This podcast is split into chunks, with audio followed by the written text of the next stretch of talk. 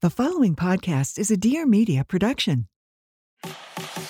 She's a lifestyle blogger extraordinaire, Fantastic. and he's a serial entrepreneur. A very smart cookie. And now Lauryn Evarts and Michael Bosstick are bringing you along for the ride. Get ready for some major realness. Welcome to the Skinny Confidential. Him and her. Aha. And so this morning I said, I'm not going to have this day not filled with gratitude. So I put my backpack on and I walked to the office from my house. I said, Why do you hate yourself? Why do you hate yourself right now? What is wrong with you? And I said, Let's do some affirmations. I said, What do you like about yourself? I go, You're a nice guy. You are a nice guy. You are pretty fucking funny. And then I was like, If people like you, why can't you like yourself right now? And then a black dude jogging said, The machine, and fist bumped me. And I went, He likes you. You got to do something right. You got to be doing something right. And then on that walk, I changed my mood around entirely. I walked into the office and I was fucking get. I was like, fuck yeah, we got a podcast with Julian Edelman. Let's do this. Hello, everybody. Welcome back to the Him and Her Show. Today we have a firecracker, a roller coaster, an insane episode with someone who's become a friend of ours, Bert Kreischer. I'm sure many of you are familiar with Bert. He's an absolute legend. For those of you that aren't, he's a stand up comedian, podcaster, reality television host, and actor. In 1997, he was featured in an article in Rolling Stone, which we talk about on this show, while attending Florida State University. The magazine named Kreischer the top partier in the number one party school in the country. The article also served as inspiration for the 2002 film Van Wilder featuring Ryan Reynolds. Today, we're sitting down with Bert to discuss his lengthy career in comedy, what it took to get the success that he now has, how he gets creative with his marketing tactics, and how to strategically run a comedy business. We also take a couple Zyns on this episode. Lauryn's first time slamming some nicotine. That was a little bit out of the park for her, but we got through it. And we also talk about relationships and love and how to know who your friends are and who they aren't, and just really how to enjoy life in general. Lauryn and I also recently went on one of Bert's shows called Something Burning, where he cooked us an amazing lunch and where we had a great time.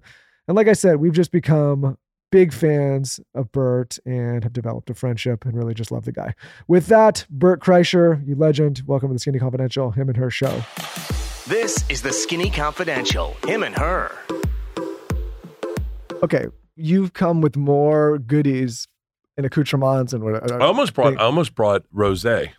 You could have brought rosé. Yeah, I was gonna brought, bring rosé because I was thinking about having a drink. So I, I didn't haven't drank in like I think it was eleven days. I drank last night and woke up with searing anxiety this morning. And then, but I'm going to Mexico tomorrow. And so I was like, well, I'm going to drink then. And then I was like, oh, I'll bring a, a bottle of rosé. And then I was like, ah, fuck it. We'll bring Zyns and weed. What do you do when you wake up hungover? Because you know I have a protocol. I want to know yours. Oh, first thing I do is sun my butthole. Okay. Then, I knew it. I knew it. no, I, I have searing anxiety if I'm hungover. Okay. Like legit searing anxiety. Today it was bad. Like Today what was- goes through your head? like I really like the real narrative. I felt like I had fucked up. I felt like I had talked to too many people. Oh, that I had was a- the I had a- worst. I had a moment That's the worst one. There's a guy I met 30 years ago. His name's David Wayne. He's a director. He was in a TV show called The State on on MTV back in the 90s. Now, I, I want to be very specific, and I love David Wayne. Okay, I met him 30 years ago in Greece before I was into stand up, and I told him I wanted to be a stand up, and he gave me his phone number, and it, I called that phone number when I knew, moved to New York, and he took me to my first stand up show. He brought me to his first stand up show, Stella. I saw Janeane Garofalo, Zach Galifianakis. I saw some of the most brilliant comedy, and that was my first night in New York, and it welcomed me into the scene. And now, 30 years later, I run into a bar last night, and I've done this a few times to him, and I told him, "Hey, man, it's me. I'm the guy that ran into you in Greece 30 years ago, and let's just put a footnote out there. I'm one of the biggest comedians in the country. like, isn't that a kind of a cool like story?" And David Wayne, every time just rolls his eyes, goes, "Yeah, I know." Like it's just so non-pulsed by the fucking. Cra- I love the I love the kismet of the the craziness serendipity. But then he's with Joe Lo Truglio. Joe Lo Truglio is a great actor. He was in the state, and I say to him, "Can you please introduce me to Joe?" Because I met Joe in Greece, and Joe gave me what I needed. He was like, "Dude," and then I started quoting old state bits from thirty fucking years ago, from th- to both of them, and I was like, "Shut the fuck up!" But I woke up embarrassed that I was fanboyed out. I was I should have just not said anything. The funny thing is though, is everyone's thinking about themselves, so it doesn't even matter. Yeah, Everyone does think about themselves. Yeah, so who, like they probably woke up with anxiety that they said something. Do you know what I mean? I don't think I think there's so there's people like and I put David Wayne in this group. I know Segura's in this group. They're dead inside, and so they just they don't really care. Like Tom doesn't care. Like I, I'm like he really doesn't care, and it, it amazes me what he does care about. Amazes me because I do care. Like if a celebrity walked in, I would get excited. I would my heart would race. We ran into Anna Kendrick last night, Uh-huh. and I fucking geeked out. I geeked out. LeeAnn geeked out. Luckily, Anna Kendrick's a cool person. She geeked out because she knew who I was. So it was a fun little energy. But Tom, if he was at a party, he just would be like, Who is that? Oh, yeah, Pitch Do you Perfect. really think he doesn't care? He genuinely doesn't. Is it because he's been a? I guess No, you've no, been he around. not. He's, he's not been around famous people. so like when when Rogan has Elon Musk on his show, he doesn't care.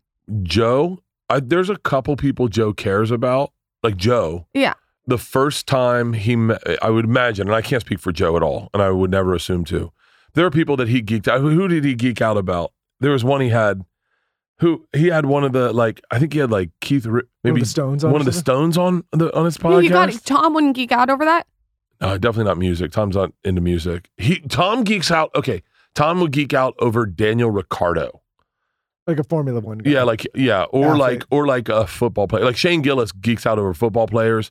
Like I geek out over the lowest grade of celebrity you could ever imagine. I kind of like it though. I like if you It's I, it's self aware. but it's cra- but here's the deal. I'm also older than both you guys, and I'm older than Tommy and Shane. My cele- celebrity was really hard to come by when I was a kid. The biggest celebrity I ever met was Garo Yepremian. Do you know who that is? No. He was the place kicker for the Bucs. So, Okay. so like I just I just thought What if, I you- came in and was like, I know exactly what that is, and just went on a tangent? Dude, I remember the first time I ever saw myself on a commercial for my TV show on like it just ran and I went, shut, I'm on TV. Like I'm on TV. That's that pretty still cool. blows me away. If I see myself on TV, I go, "Shut!" like I if I see a billboard for myself, I'm doing the the forum May 11th, and we just went to the forum to see the Eagles. And we're sitting in the Forum Club. By the way, both you guys are invited. I'd love to have you. I want to go. And the Forum Club's fucking amazing. I was geeking out over celebrities in the Forum Club because it's all celebrities. And I was like, shut the fuck up. But then my picture came up.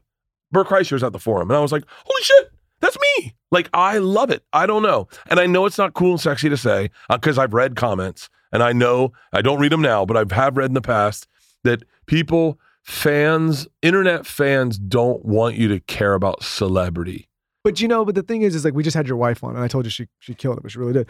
And I think after hearing your story and her story and how long it took, this makes a ton of sense. And we were talking about how some people get like internet famous, Yeah. like that, real quick. Who knows how long they stay, but they can't appreciate it as much because they don't. You know what I mean? It's like it's just like all of a sudden something goes viral and you're known and you're like riding this wave and you don't have the, you you personally have all of the years and the struggle in the back and like being broke and and struggling to make it as a You're comedian. leading in me, me into the best question I've ever been asked.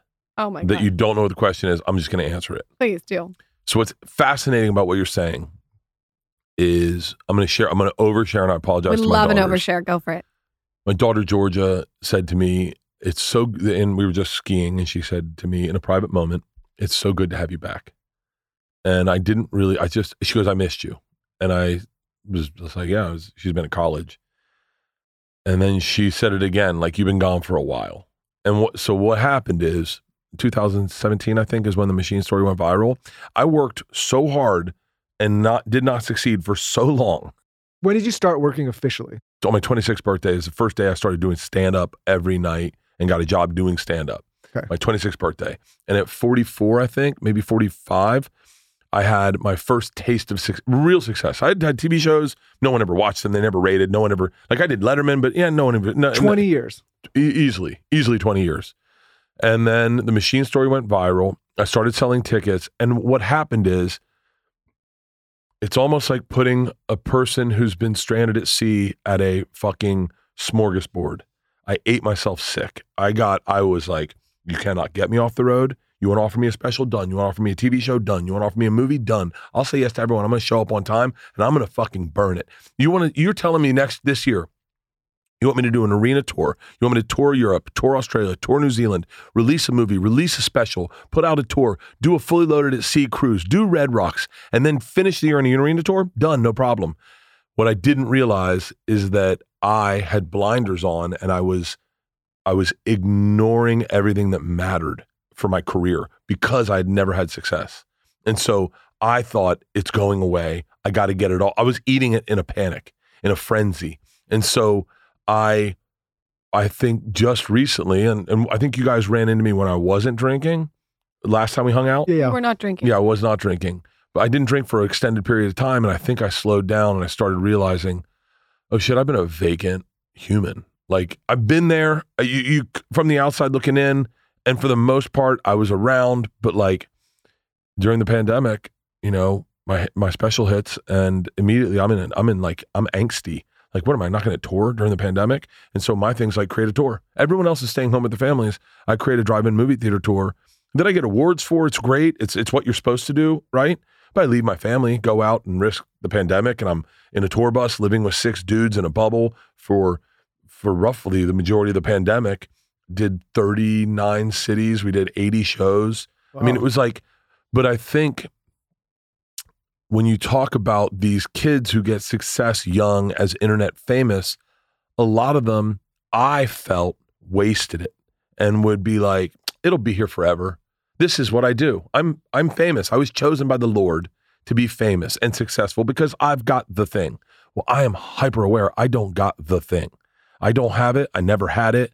It's a fickle little energy that's out in the universe of why people like you and why people decide that you're they're a fan of yours. And if you don't appreciate it and give it to them as much as you can, I, this is how I lived. Then you're not you're not appreciating the universe. You're not giving back to the universe. And so I went after it. And now, for the first time, I, like I'll do a tour because I'm doing a special in July. But then I'm taking a break, like a real break, like an eight month break from doing stand up. And I've never done that. I'm taking a break from doing everything to be like a try to be a present human being. So when your daughter says, "Do you you're back?" She means you're not vacant, I'm not leveraging distracted. my moments with them for content. Yeah. I'm not trying to sell tickets. I don't have her holding a go. I mean, there's a, pro- a, a GoPro or A GoPro. or or a, doing a running a drone. I mean, there was this is how my brain operated. It's it's one of my favorite promos I've ever done in my entire life. I got really good at promos. Being in control of your own career is the most powerful thing any entertainer can do. That's what these internet internet kids forget sometimes. And no no disrespect to them, but they post and shoot content. They're in tr- charge of their own career. They don't have managers and agents trying to tell them what to do. That's what the paradigm we were in before. But what happens is they do it and then they just go, I got it. I got it. Well, it is a very powerful thing to be a comedian and not to rely on your promoter and to have them say, yo, you're going to do Red Rocks. It's 10,000 seats. Right now, you can only move 5,000, but let's see if you can do it. I loved that challenge. I loved that challenge. Put me in arenas. I love arenas. You know why? First of all, you can do bottom bowl and make great money. But if you start pulling back curtains, which is where I'm at now, where you're filling out the whole arena, doing Boston Garden to the top, to the ceiling, selling every ticket, you get great money. But I love the challenge. I love the challenge.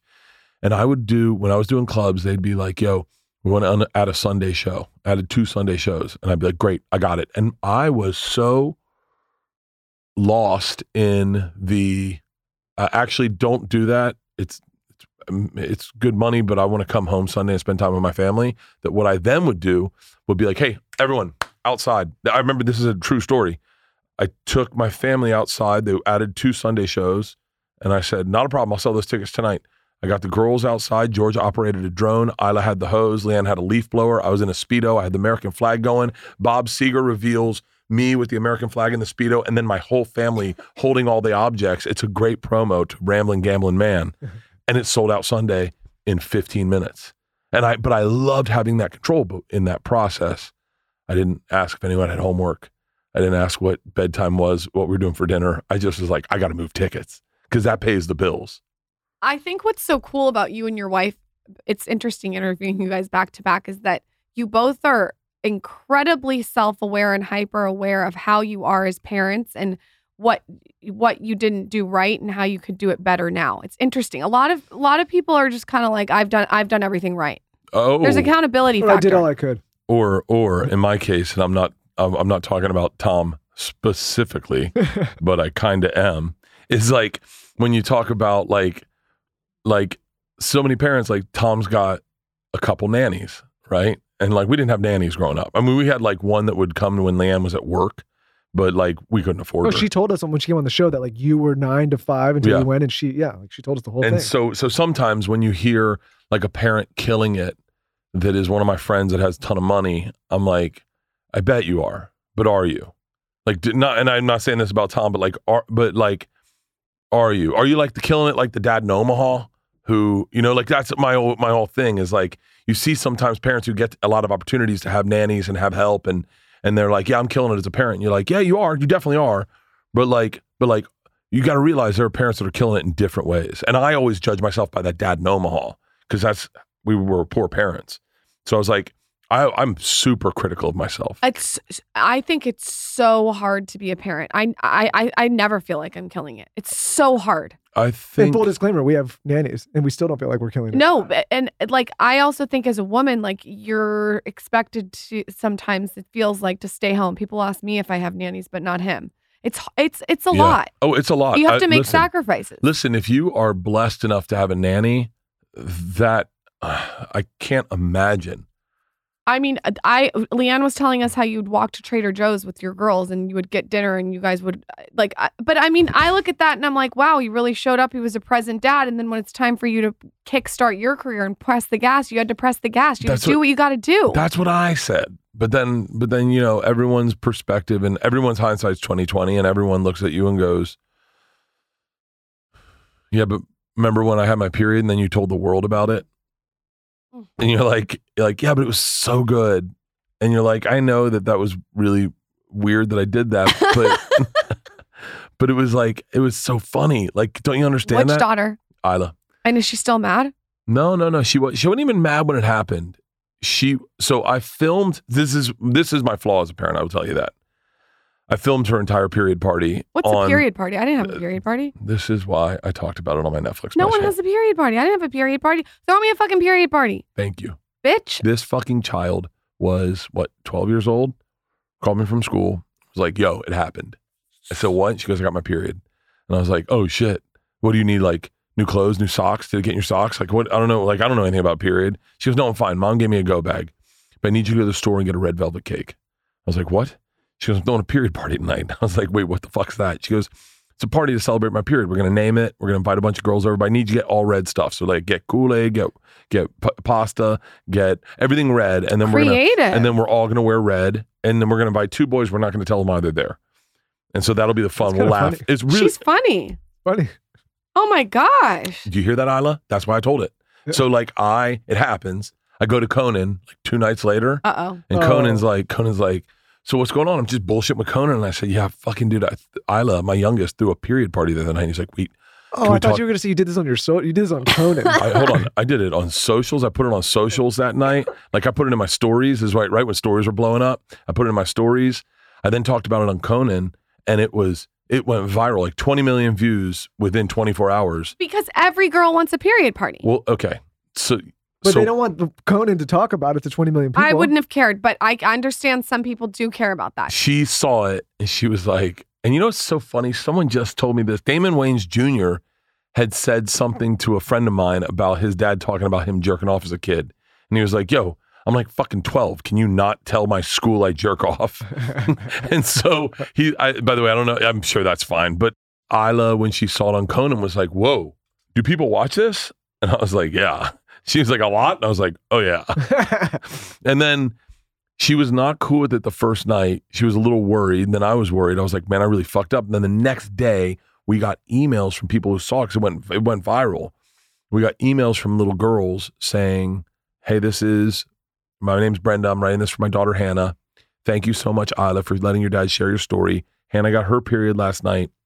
I showed her the video, and tonight we're, we're, we're throwing a period party for her. And we just want to let you know we named her period Doug.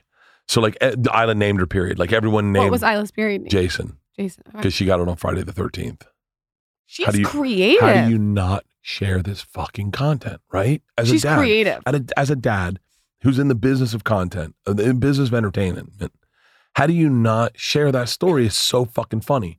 And then, but then there's been other times like she, you know, the girls are very hyper aware how social media works. So for Ila's 16th birthday, her whole life, for whatever reason, she said at 16 we get to curse, and I was like, that's not the rule. She goes, no, it's the rule, Dad. At 16 kids can curse. Did you care if they curse? I didn't care. Hmm. I'm, they never cursed, but I didn't care. And LeeAnn just thought it was a funny thing, but I talked about it. So on her 16th birthday, I get a bunch of DMs from fans like, yo, what's Ila's first curse word? So I'm sitting at dinner with Ila and LeeAnn. We're having a party at our house. I put up the phone. I go, Ila, it's your 16th birthday party. You can start cursing. What's your first curse word going to be? She's eating cake. She looks at LeeAnn and goes, cunt. And it fucking, I, I, po- I just posted. Vic posts on, on TikTok. And that night, I'm in bed and Ila comes down to my room. She goes, Yo, you got to pull that down. I was like, What? She goes, It's gotten 6 million views. And I was like, Hold on. Wait, what? It's got, I'm, I have tickets to sell. I'm like, You're For real? I'm like, I should have put fucking tour dates on the end of it. God damn it. Like in my head, right? She's like, No, dad, I, I do not want to be the cunt girl. And I said, What do you mean? She goes, What'll happen is people will take that audio, like they did with Miranda Oh. Cosgrove. Just pull it. Yeah, and they'll pull it, and then they'll vo- they'll voice over her going cunt, and then that she'll be the cunt girl for the rest of her life. So she said, pull it, and so She is right. let me tell you, I haven't learned because the other day, the other day we were at the beach during the big waves, the big waves that were here, and Ila got taken by a wave and not swept out to I sea. saw that. That was so fucking funny. It has 16.7 million views on Instagram. Let me see it. I want to pull It's it up. it's going viral. I only It's saw going your viral I in only Mexico saw your right She now. seemed actual like she was like a good. Like she didn't seem that she minded that. No, but that's Ila. Is Ila's like the coolest? If you go to my stories, it's I, I, I'm sure it's in there. Here, I'll just show it to you. She looks fun. but she looked happy there. Yeah, but that's She so, was happy knowing that he's not going to post it. no, no. She she ended She had up. to know at this point that you're you're gonna post. well, that. at that point when we when I did it, I posted it. She posted it to her Instagram. She's like, "Send me that video. I'm gonna post it." Posted it to her TikTok. She got a burner account. Mine went mine went like insane. The first, the second we posted it, it was like just like you can tell. I I can tell Instagram videos if you're getting in the ten thousands by the minute, then you got a good video. Like 10,000 first minute, 20,000 second minute, 30. Then I go, oh, this is going to track. Two, 2.5 million is like a big video for me usually. That Massive one was, video. that one's 16.7 million right now. And it's been two weeks. Is she mad? Mm, well, Too late. I now. also learned the hard, the hard way. You just don't share how viral it's going anymore. Yeah, you have to act blasé. That's I'm the like, whole thing. what? 16.7? The problem is you get too excited and then they're like, why are you excited? That's a woman. Yeah. Let me ask you You this. should first. just ask, act aloof. I've always wondered because post 30, my hangovers feel like the devil's living inside my head. Like it is- Buddy. how do you keep such a heavy pace and party like that? And how are you still alive? Is what I'm like. I mean, I Yeah. can't even. If I smell alcohol now post 30, I'm hungover for a week. Yeah, but you're kind of, you could be a puss about it. No, You could be a puss. I'm, I'm, I- I'm, fine, I mean, fine, but still, I, I, how? Okay, you're a little, eh. If I if you told me like, hey, you can do this, you're gonna have to go on a bender for a week. We talked about this. We're going to bender for a week. I'm going on a bender starting tomorrow in Yeah, Mexico. I like a good week Oh, bender, nice. but it like. But if you tell me I have to do this and then work at the same time for Yeah. four months, yeah, how do you do that? That's gnarly. I don't know. because like I can do the You're just bender, built like but I'm not that. working. No, I um I'm very punitive. So I wake up with very mean voices in my head telling me what I deserve. And you got what you deserved. And if you listen, man, you want to live this life, that's real cool. But get to the gym right now. Get on the treadmill. You're not going to like it. No one likes it. Hey, you might be having a stroke on the treadmill. We don't know. You asked for it though, buddy. This is your life. And so I just get up and get after it. Like this morning, I woke up with searing anxiety. I was told them I came in. I was that was that yes? No, no, no. Yesterday I came in a bad mood, but But you don't get headaches and no headaches, no headaches. I feel, if anything, I feel smaller. Like I, I can't see. Like today, I got out. Of, I hung over, not super bad, but but not feeling great. Made a coffee, took my blood pressure medication, and then I said I need to be outside. And I, it's very funny you say this because this morning I got out and I said, fuck. Because when I stopped drinking, I really found gratitude and joy in, in everything. I saw it. I saw it and I felt it. And I hadn't felt that in a very long time. I was afraid I lost it when I started drinking again. But then I found out that if you don't drink for one night, that gratitude and joy shows up in, in a day or two. It shows up. You just got to wait it out. You got to sit through the uncomfortableness of one day of not drinking and then just it shows up. And so this morning I said, I'm not going to have this day not filled with gratitude. So I put my backpack on and I walked to the office from my house down my, our street. And I kept going. I said, Why do you hate yourself? Why do you hate yourself right now? What is wrong with you? And I said, Let's do some affirmations. I said, What do you like about yourself? I go, You're a nice guy. You are a nice guy. You are pretty fucking funny. And then I was like, if people like you, why can't you like yourself right now? And then a black dude jogging said, the machine, and fist bumped me. And I went, he likes you. You got to do something right. You got to be doing something right. And then on that walk, I changed my mood around entirely. I walked into the office and I was fucking getting, I was like, fuck yeah, we got a podcast with Julian Edelman. Let's do this. Oh, I can't wait. I'm going down to Skinny. Fuck yeah, this is going to be that. Hey, I get to drink tomorrow. We're going to fucking Mexico. How great is this? Oh, I wonder I'm getting vape pens to Mexico. Like, I just got really, I, I changed my narrative in my head this afternoon. I, the one thing, my dad had surgery yesterday. I go, Your dad's still alive? Like, I, I just pointed out all the things I have to be grateful for. And then I started, I really love trees. Like, I love trees. And I started seeing all the trees on my street. And I was like, God damn it, they've been waiting for you this whole time. Someone planted them and they're just waiting for you to love them. I was like, These trees are fucking Have you awesome. ever read Louise Hay? I don't know who she is. She's. I, I'm going to text you all her stuff. Everything Please. you said is her. You literally, the way you talk to yourself is how you come off. Like you're t- the way you're talking to yourself is you're you're basically making your future by your thoughts. Oh, I believe in I believe in what you put out in the universe comes back to you. And I always say the things I want out loud, and I tell you what I want to do out loud, even as as, as foolish as it may sound. Like I love that. I love that. You know, I, I and when I was when the girls were young, people would say, "How you doing?" And I was working for Travel Channel at the time. Kind of a thankless job. It was good. It was good money. It was really good money, but it wasn't like no one was watching my show. It wasn't getting me anywhere. It was like being a stripper. It was a lot of fun, but I had no future. And I used to tell people, they go, "How you doing?" I go, "Tired." And then I wondered one day if by me saying tired, if that made me tired. And then I changed it, and people said, "How are you doing?" And I said, "Fucking amazing. Yep. I'm having one of the best days of my life."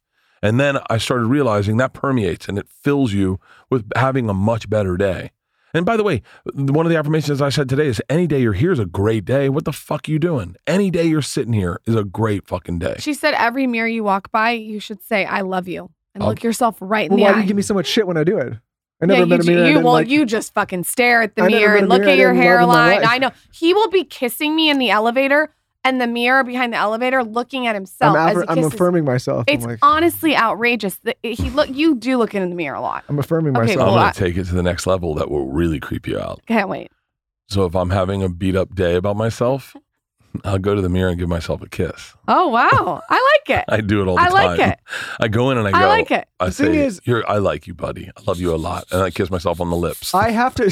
What I what I try to explain is I have to exercise a lot of demons out of this mind, and if it means I have to look in the mirror or do something weird, like I The I other need- day, he told me, he goes, ah, I was taking a shower looking at my naked body and my hairline. And I'm like, what? Who That's says what I said. this? That's what what I did you say? What did you say? I said I was looking at my cock. It was hanging. Yeah. it Oh, I, legit. said- I told LeeAnn the other day, I have a beautiful dick. I was looking at it and I I, was like, I was like, I look fucking good. Because when I lost weight, my dick got bigger.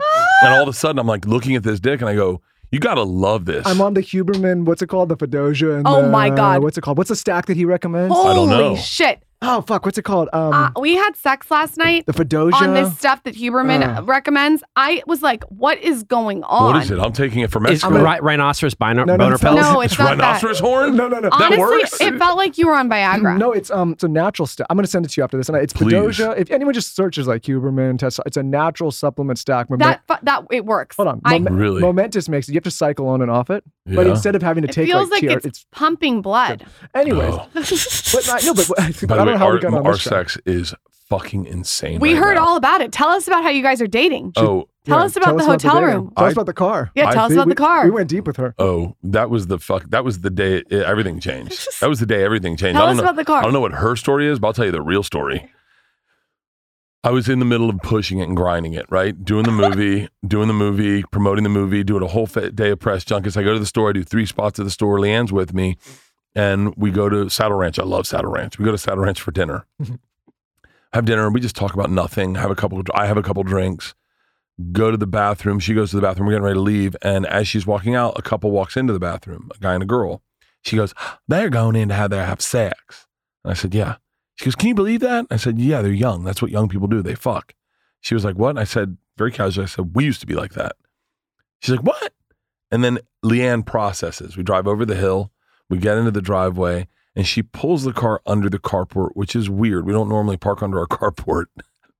I go, "What are you doing?" She's like, "We're still young."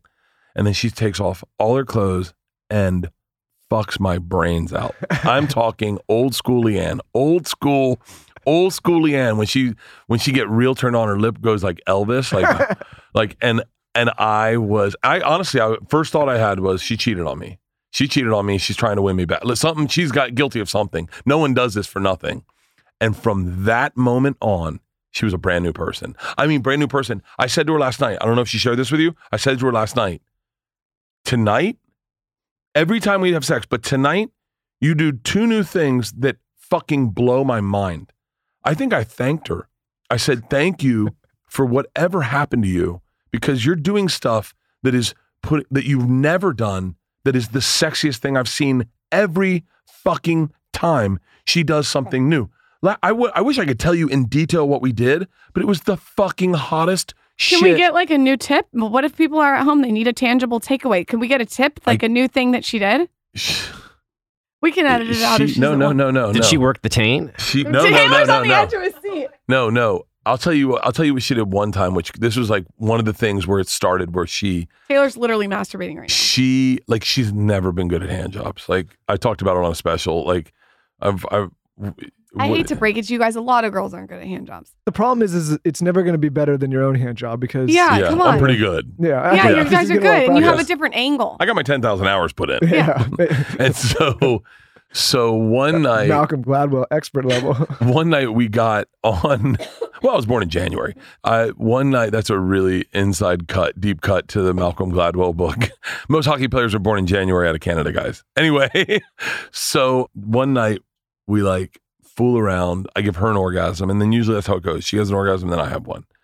I give her an orgasm and then she doesn't have sex with me. She like pulls guard i don't know if you do jujitsu she she like she I don't know what the fuck she did. She got on like a she got like a cross body hold on me of something.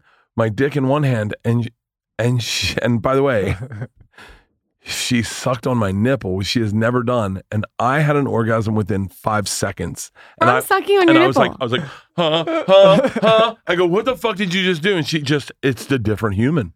And every fucking night, I last night she did two things new that I've never done with her.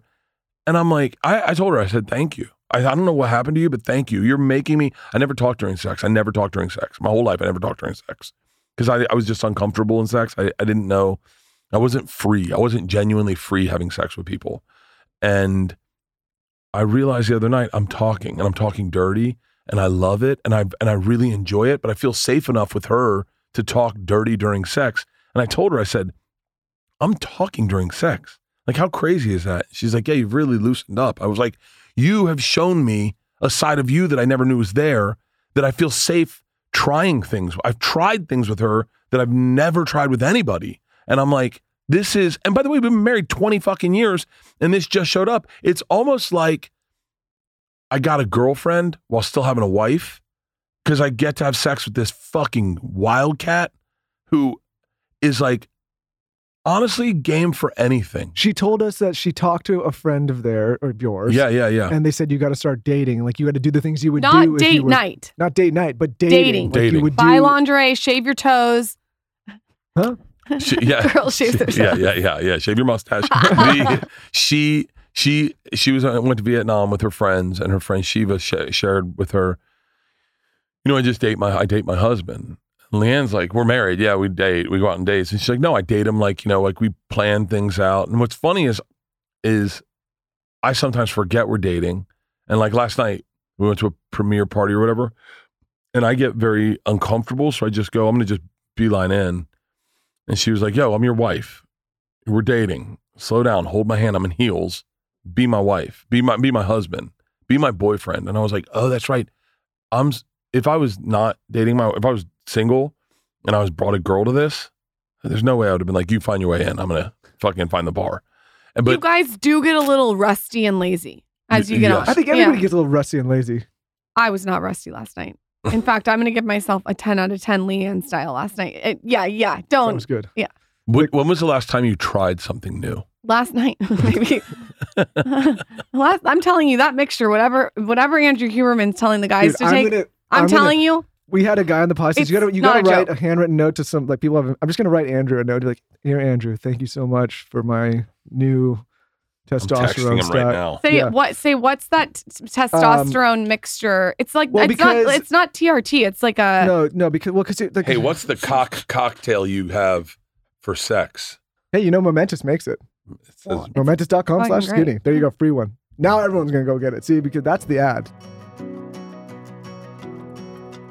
Quick break to talk about one of the most important things you should be doing in your life, in my opinion, and that is taking better care of your dogs with one of our favorite show partners, the Farmer's Dog. This new year, the easiest healthy habit to start is one for your dog. The Farmer's Dog makes feeding real, healthy dog food easy and convenient, and your dog will absolutely love it. Our dogs, ever since they have switched to Farmer's Dog, are feeling happier, healthier, and all around just more energetic.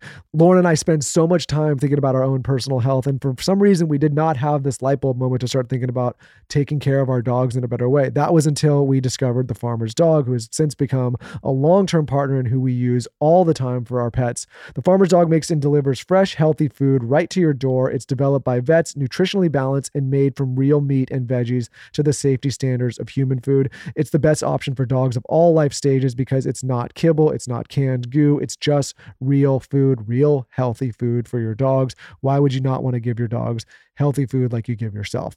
Traditional dry and wet dog food options are highly processed, can use much lower quality ingredients than they claim to, and are extremely difficult to portion accurately. The farmer's dog isn't just fresh, higher quality food, they also send the food pre portioned specifically for your dog. So check it out. It doesn't matter if your dog is young or old, it's always the right time to begin investing in their health. Get 50% off your first box of fresh, healthy food at thefarmersdog.com slash skinny. Plus, you get free shipping. Just go to thefarmersdog.com slash skinny to get 50% off. That's thefarmersdog.com slash skinny. Quick break to talk about Armra Colostrum. If you guys have not discovered Armra Colostrum, I have one of life's greatest answers for you. Recently, we had Dr. Sarah Rahal on the show. That was episode number 610. If you didn't hear it, talking all about the root causes of chronic disease, gut health, and how to heal it. And we talked all about colostrum, specifically Armra Colostrum, which she is the founder of. For those of you that don't know what colostrum is, colostrum is the first nutrition we receive in life and contains all of the essential nutrients our bodies need in order to thrive. Lauryn and I have been taking Armra Colostrum pretty much every single day since we've talked to Dr. Sarah. Our kids take it, we both take it. We have it morning and night. I put it in smoothies, especially during a time when we're trying to boost our immune systems and seal our gut barriers. Not only just our gut barriers, but basically all the body's barriers, which we talk about in the episode we did with Dr. Sarah. Armra is a proprietary concentrate of bovine colostrum that harnesses over 400 living bioactive nutrients that rebuild the barriers of your body and fuel cellular health for a host of research backed health benefits. Like I said, we've been taking it pretty much daily. You can take it just straight out of the can in powder form. You can put it in a drink. They have all sorts of different delicious flavors. We travel with them, and they've really become a staple in our routine, especially after we had that conversation with Dr. Sarah and learned all about the benefits of Armra Colostrum. So check it out. We've worked out a special offer for our audience. Receive 15% off your first order. Go to tryarmra.com slash skinny or enter skinny to get 15% off your first order. That's T-R-Y-A-R-M-R-A dot com slash skinny. Every single morning, my kids come downstairs, and the first thing that they want, even before water, is their vitamin. It's so cute. Towns wants one, Zaza wants one, and they always want Hiya Health. Their vitamins are absolutely amazing. They taste so good. And I know this because I've actually tried them. My daughter is obsessed with the pink, and my son likes green because he's having a real moment with the Grinch. so everything's green. I personally like Hiya as a mom because everything's made with zero sugar and zero gummy shit, and it tastes great and it's perfect for picky eaters. It also has vitamin D, B12, C, zinc, folate, and many others to support immunity, energy, brain function, and mood.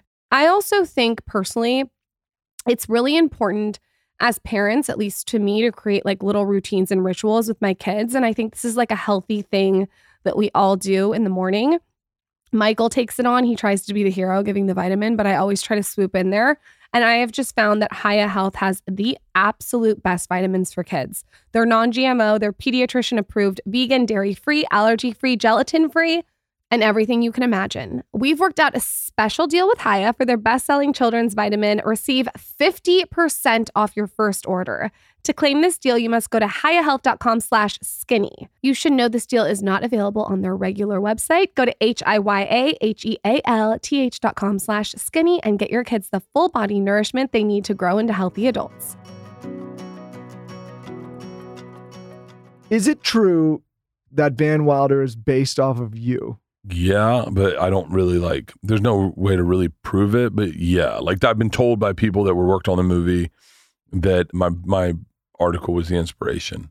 Okay, so they're like, this guy's just partying his face off. Yeah, And what? Would, so how do you even get an article? Like, what? would- Okay, How, how does that happen? how does somebody write an? Uh, because we know a lot of people that party, but like, how do you get somebody to go like, this guy really parties?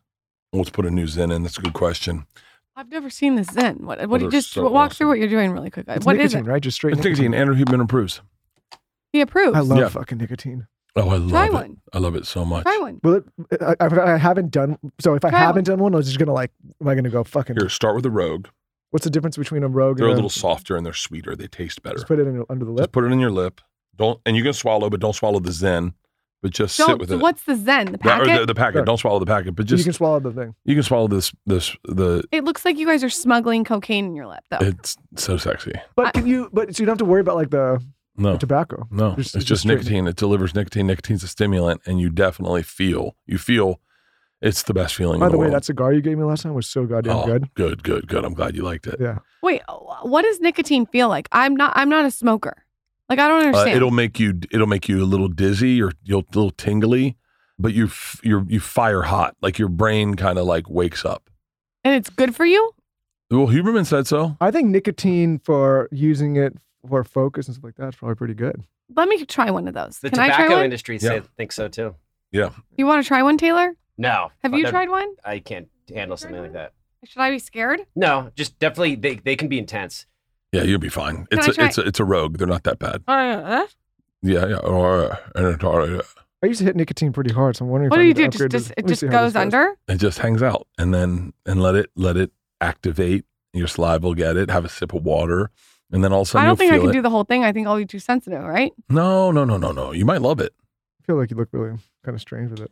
No, Is it no, one you of the look ones really you're cool. not supposed to swallow? You look like a Swedish chick. Why? What is the Swedish? Swedish chicks. Get it in there. Swedish Tuck chicks Tuck in. loves these. Suck it in deep.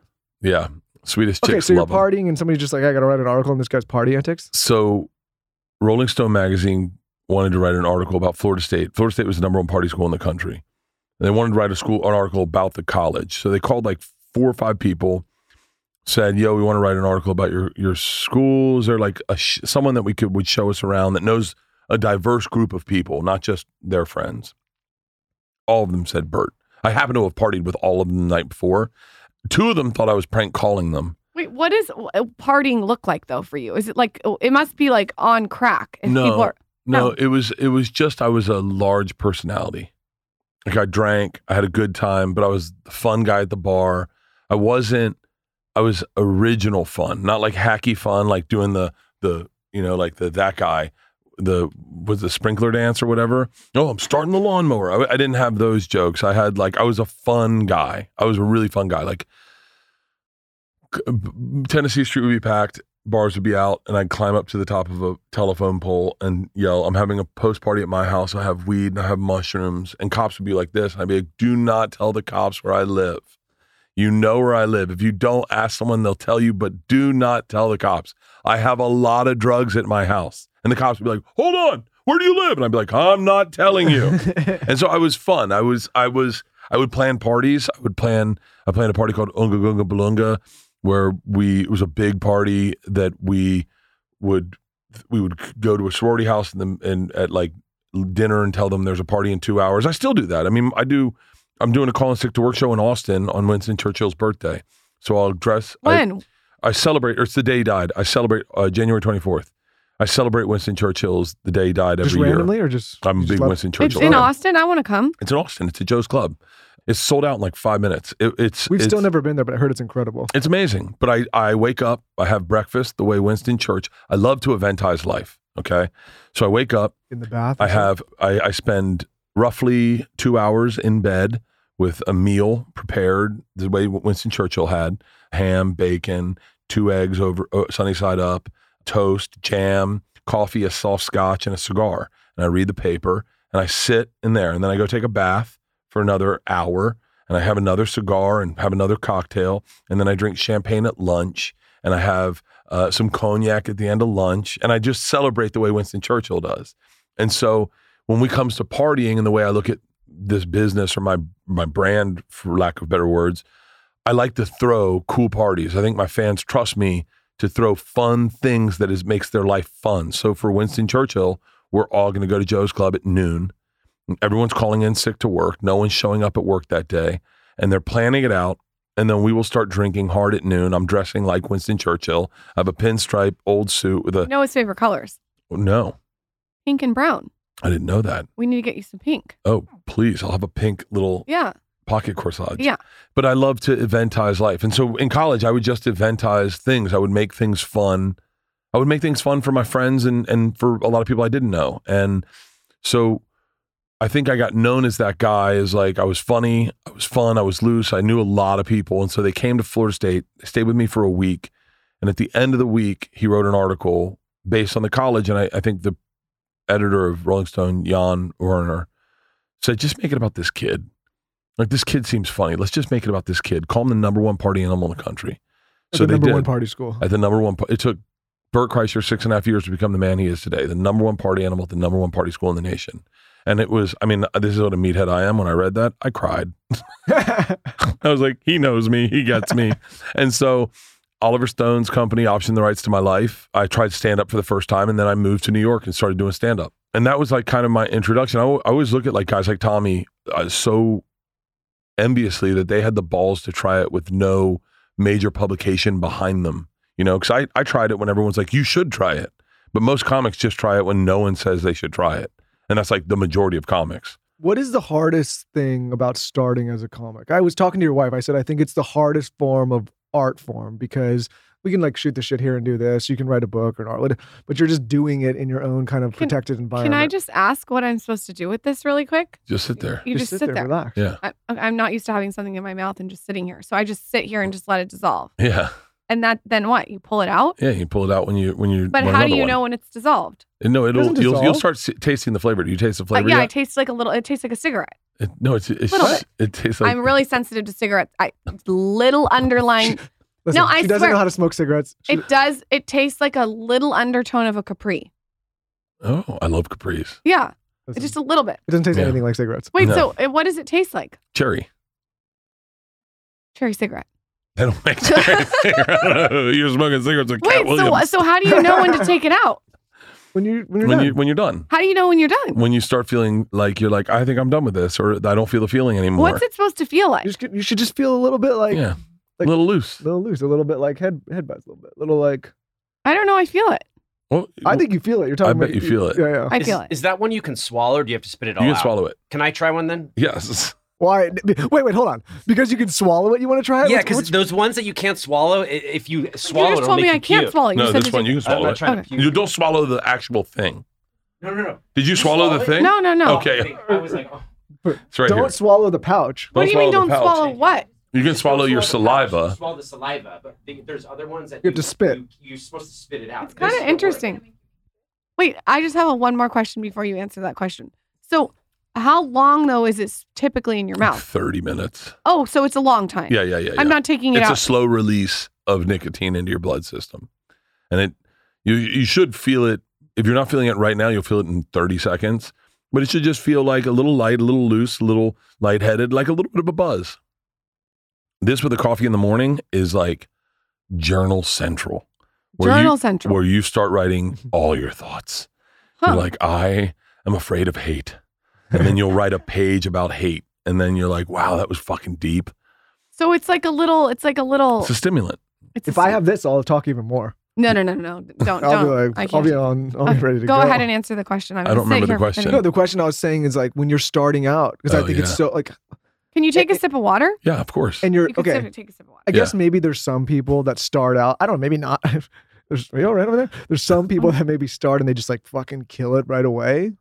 But for those that don't, I was telling your wife, I feel like this particular occupation washes so many talented people out because it's so hard to get through all the shit. More non-talented, probably. Sure, but I'm saying even talented people that just like they they can't get the break and just Oh, I, I said we were in somewhere in the South and I saw a comedy zone, which is one of the chains of clubs. And I thought to myself, I was doing the arena there and I thought, I can't believe I made it through this system because it's so tough. When you mm-hmm. think of all the hurdles that are set in place for you to trip on, hot waitresses who want to party. So you end up dudes end up cheating on their wife and then fucking their marriage up, and then that becomes their narrative, where they have a fucked up home life, or, or or drugs and alcohol, or and especially alcohol. With me, I'm a big drinker. The fact that I didn't let alcohol dictate my future and I dictated it, or you get club managers who give you bad advice, or club. No one wants to see you succeed. See, they. I mean, they, for the most part, they're more comfortable with you just doing well and kind of being a mid-level comic if you're in the club level because they get to keep you or just all the things that all the things the pitfalls i didn't land in i was shocked and i thought to myself in a moment of clarity i feel bad for any comedian starting right now because it's so fucking hard it's so hard there's so much rejection that you become more comfortable with the rejection than you do success. And a lot of people will undermine their success because rejection's like a l- nice warm blanket at the end of the night that you go, ah, fuck it. No one likes me. I like me. I'm going to watch TV. Let's put on Game of Thrones. Fuck that. I don't need to do a spot tonight. So that, yeah, it's really tough. How did you not get distracted by waitresses throwing yourself? Like, how, how do you do that? How do you compartmentalize that? Because it seems like you have a really good relationship with your wife. How did you not let that be a distraction? Well, I, number one, this is the wrong verbiage, but it's the only word I can think to say. I'm not a big pussy guy. Like I watch dudes throw away their lu- their careers to pussy. Meaning, I get it. hot chicks show up in the front row, and then their act is set so that their those girls like it, and then they can get laid at the end of the night. I was. I just told this to someone today. I'm more. Is it like the guy that like okay, I feel like if you and I went out together, we could just go out and have a fucking great would- time. But some guys you go out and like they are chasing women Yeah, the whole night. I'm not that guy. Yeah, I'm not. I definitely will. I will never say, "Did you see her?" I'm not that guy. And I, I actually have friends like that, and I'm always like, "Why the fuck? What But are some guys doing?" base their whole night about like that's the end. That's the the goal of the night. Yeah, don't get me wrong. I'm not gay. If a chick comes by in a white shirt with no bra, I'm going to be like, okay, I saw that. But like, I'm not the guy looking for it for the most part. I, anytime that there was ever anything questionable with any girl at a club, like I had one time, I've, I know I've told this before, but more importantly, I've told it to LeeAnn. There was a girl who was very, very pretty. And she, I don't know how, she came to my show my Thursday show, and then she showed up at my Saturday show. And we go to the bar Copper Blues at the end of the night, and she's like sitting next to me, and I'm a little oblivious to it. But it is nice to have a pretty girl sitting next to you and a girl giving you attention, especially when you're married with two kids. It feels nice. I, I don't think I led into it, but at one point I said, I'm going to bed. She said, We should get high. I was like, I'd love to get high. She was like, Let's go to your room. And I was like, Oh, I, I don't do that. She was like, Why? And I was like, I don't I don't let girls come to my room. She was like, Well, we're just gonna get high. And I went, Yeah, but that doesn't lead to anything good. And and if my wife went to her room a room with another man, doesn't matter if anything happened, I'm gonna think it happened, and I don't want to put my wife in that situation. She said, Oh, don't be such a pussy. Come on.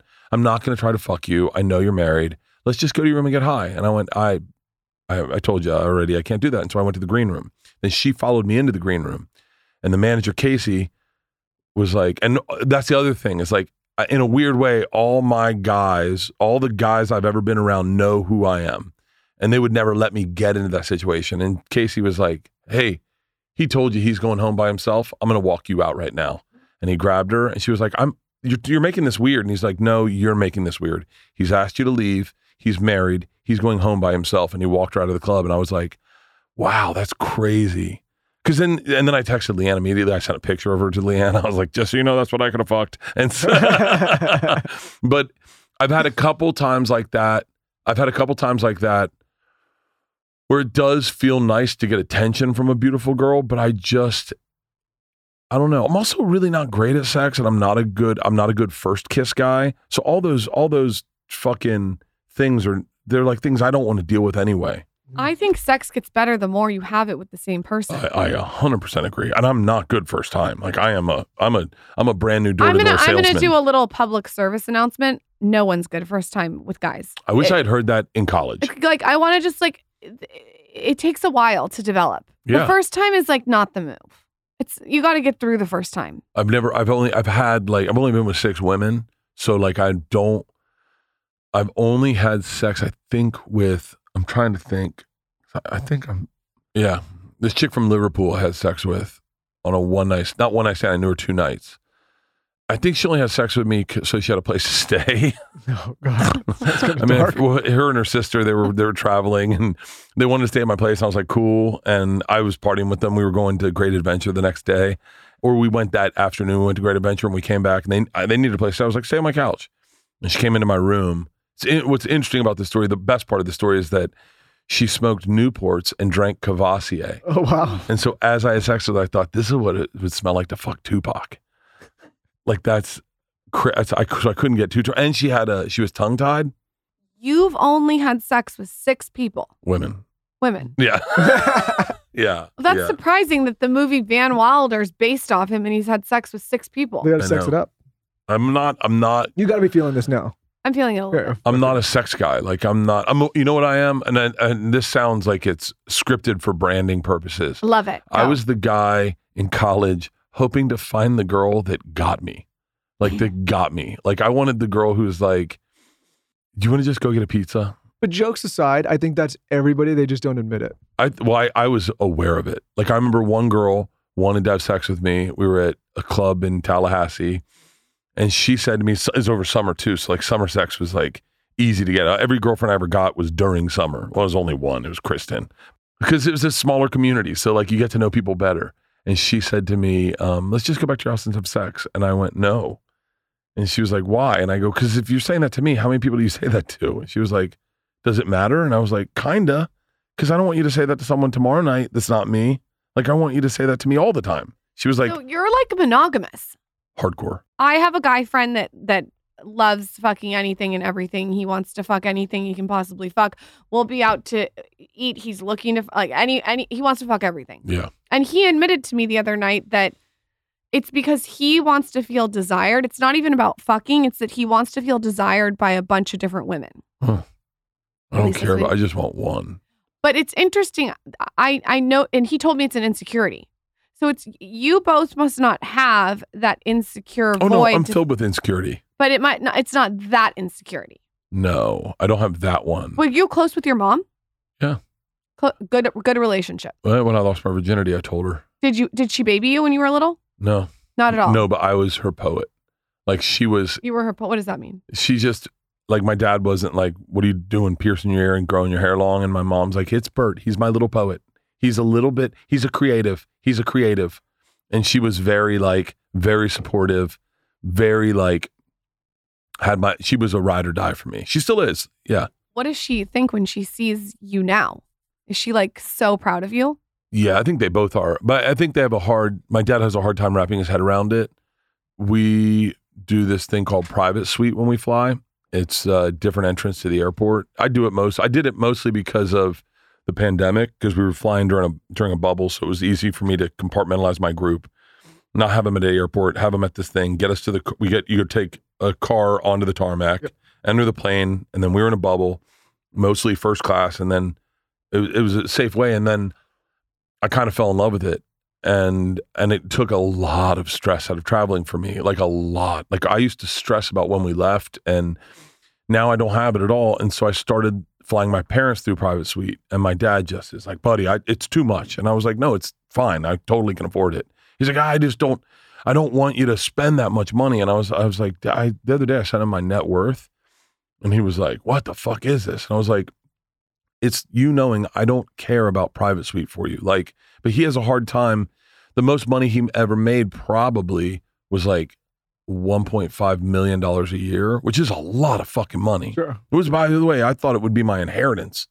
And like, he sold his company. Well, I don't know. I mean, he'd be livid if he knew I was telling you his numbers. But like, and by the way, he'd be like, first of all, for 1.75. and, but like, so he doesn't, he's concerned constantly about money But like even like he just got his hip replaced and they rolled him in and the guy who sold the fake hip to him was in there, Chris Quinn. He's my friend, but everyone in the er, operating room was like, "You're Bert Kreischer's dad," and my dad's like, "What fucking world am I living in?" But it's also Tampa, so I grew up in Tampa, so I like I know everyone in Tampa. But like my parents have a hard time understanding what it is. Like I did the arena, the Amalie Center, Amalie Arena in Tampa. It was sold out, but I got my parents a box. But I also had some other people I wanted to put in the box, like Mike Alstott, who played for the Bucs, and Wade Boggs. Wade Boggs is a big baseball player. When we grew up, he was like the Tampa hero. My dad calls me from the box. I'm backstage, and he goes, "Hey, buddy, fucking Wade Boggs is in my box." And I went, "Yeah, I know. I put him there." He goes, "Do you think he knows who you are?" I go, "Yeah, he's at my show." And he's like, "No, do you think he knows? Do you think he's here because of you?" I go, "Dad, I'm the only one on stage. He definitely knows who I am." And he's like, "Shut up."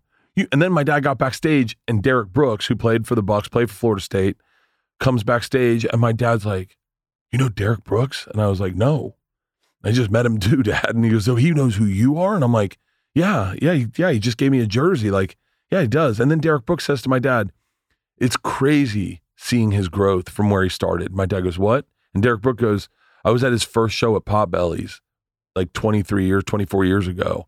And it's crazy to see him grow from there to now playing arenas. And my dad and Derrick Brooks leaves, and my dad goes, Buddy, he knows your name. And I'm like, Yeah, dad. Like, He's just looking at you like you're his son. yeah, like It's probably a total mind it's fuck. sweet. What what happens to you with all of the friends that you had to now? Like, how do you manage? Because there's got to be friends that have fallen off, that uh, that'll be jealous. There's got to be friends that have come up with you. There's got to be friends that still know you. How does it work with your friends? so what's interesting is that all my friends I grew up with are proud of me. Like all my all my boys in Tampa, Tallahassee, they're all proud of me, but they still they still know me as me and they bust my balls. So there's no like they don't give a fuck that I'm famous. Like they don't they they think it's funny, they think it's cool, they think it's interesting, they think it's bizarre, but like they don't it it none of them are like none of my friends I grew up with really give a fuck about fame per se. Comedy is interesting, and I, I think I'm lucky in this sense in that I was the loser for not loser, but I wasn't the guy getting specials and doing big things in comedy. I was doing television shows, but until I was 44, I was the guy at the store that people would look over my shoulder and see who's coming behind me. And I would I was aware of my place in comedy, and I was cool with it. I was cool with it. I understood that's where I am, and I have to be able to like this to love this job. And then when I got famous, I noticed not even famous, when I got successful and started selling tickets and got a tour bus and started flying private, I I have had backlash where people just people that were my friends. I've heard them talk shit about me on podcasts or behind my back. People have been like, "Yo, dot dot dot," or like Rogan texted me the other day. Some guy was talking shit about me on a podcast, and Rogan texted to me. He goes, "Yo, he's not your boy," and I was like, He pays attention to that stuff. too. Joe is hy- Joe is Joe's hyper aware of di- of weird concentric circles. Like he Bad doesn't energy. he doesn't care about him. He doesn't care about like He's looking people out for talking you. shit. He cares about his boys and like, yo, just giving you a heads up. This guy talks shit. But he sent it to me, and I was like, fuck that guy. And the guy, I'm friends with the guy. I've had him on my podcast two times. I've been on his podcast twice. What did he say about you? He said Netflix has ruined comedy. It's not what it used to be, and and now you got these guys doing these arena tours where they're not that funny and they're drunk as fuck on stage, and and and they should call their tour the ah that was okay tour. And I was like, first of all, But he's projecting his own insecurity. oh yeah, oh yeah, He's he's done that his whole career. If I said you his name, you'd go, oh that makes sense, it tracks. You got to be cool with it. I've had it. I've lost a couple friends to people like when you get success, they say fucked up shit to you, like it's funny too. But I was just talking to Tommy about this. Is like what's funny about it is like I celebrated their success. Like I love to watch them succeed. I did. What's that saying? Like everybody's happy for you until you get past them. Yeah. I mean, like, when I, you know, I was forced, maybe it wasn't natural, but I was forced to learn a behavior where when people succeeded, me hating them did not benefit me. Me being frustrated at their success had no effect, direct effect on my success. I wasn't about to get successful because I could shit on them. And so I just, I mean, the very first person I knew to get like legit fucking famous, who was like a friend, was Dane. And the day my dad sent me the USA Today article that said Dane Cook, the number one selling comic in the world ever, or whatever. It was like a really big. My dad's like, buddy, do you know him? I was forced to decide what kind of and this and this has happened a number of times. Who am I? Am I the guy that's going to sit and stew that that's not me, or do I call Dane and tell him, hey man, my dad just sent me this. This is really cool, dude. Congratulations. And then Dane gets to go, hey, thank you. That means a lot. And I haven't had any calls about it today. And then you're like, oh, that's right, because so many people are just stewing that they're not Dane. Tommy, this is my favorite story that I know I've overtold, but it's Tell worth it. Tell telling. every story. Tommy, we did. We were supposed to do Funny or Die. Who was Tommy? You Tom Segura? Tom Segura. Okay, Tom okay, Segura. okay. Um, Sorry, I, I need it's I need the I need the last names. Tom Segura is my best friend. He and I became friends when he was a host and I was a feature. Now I'm above him in that pecking order. And I always was the feature and he was the host, or I was the headliner and he was the feature. And then he starts headlining, I'm headlining, and we do some shows together, but we're both headliners. But I am older than him. I'm older than him and I and I'm more accomplished than him technically. I'm doing television. And then Tommy gets a Netflix special right at the right when Netflix, and it's a great Netflix. Mostly Stories is one of his best specials, and he blows up. He starts doing theaters, and I know he's doing theaters, and but I'm I'm doing clubs, but I don't look at it as like he's better than me. I look at it as I now I can get advice from a guy I trust. And then one night, I'm supposed to this Funny or Die tour is called Oddball. I'm signed on to host and do like some hosting gigs. I'm getting paid two thousand dollars a week, and I got to fly myself and put myself up, but. It's a great opportunity. You're working with Fluffy, Sebastian, Dane was on it, Tommy was on it, Joey was on it. I think Sarah was going to be on. Like all these great names. So I'm getting to hang with great talent. So that's for me, it's worth it. Well, at the last minute, I cancel all my dates. I cancel all my dates from September to December so that I can do this tour. They call me like right before September and they're like, "Yeah, we're not going to use you." And I'm like, "What?" And they're like, "Yeah, it's just we're not we're going to save money and we're just not going to go with the host." So we're sorry. And so now I, I have no dates for three months, four months.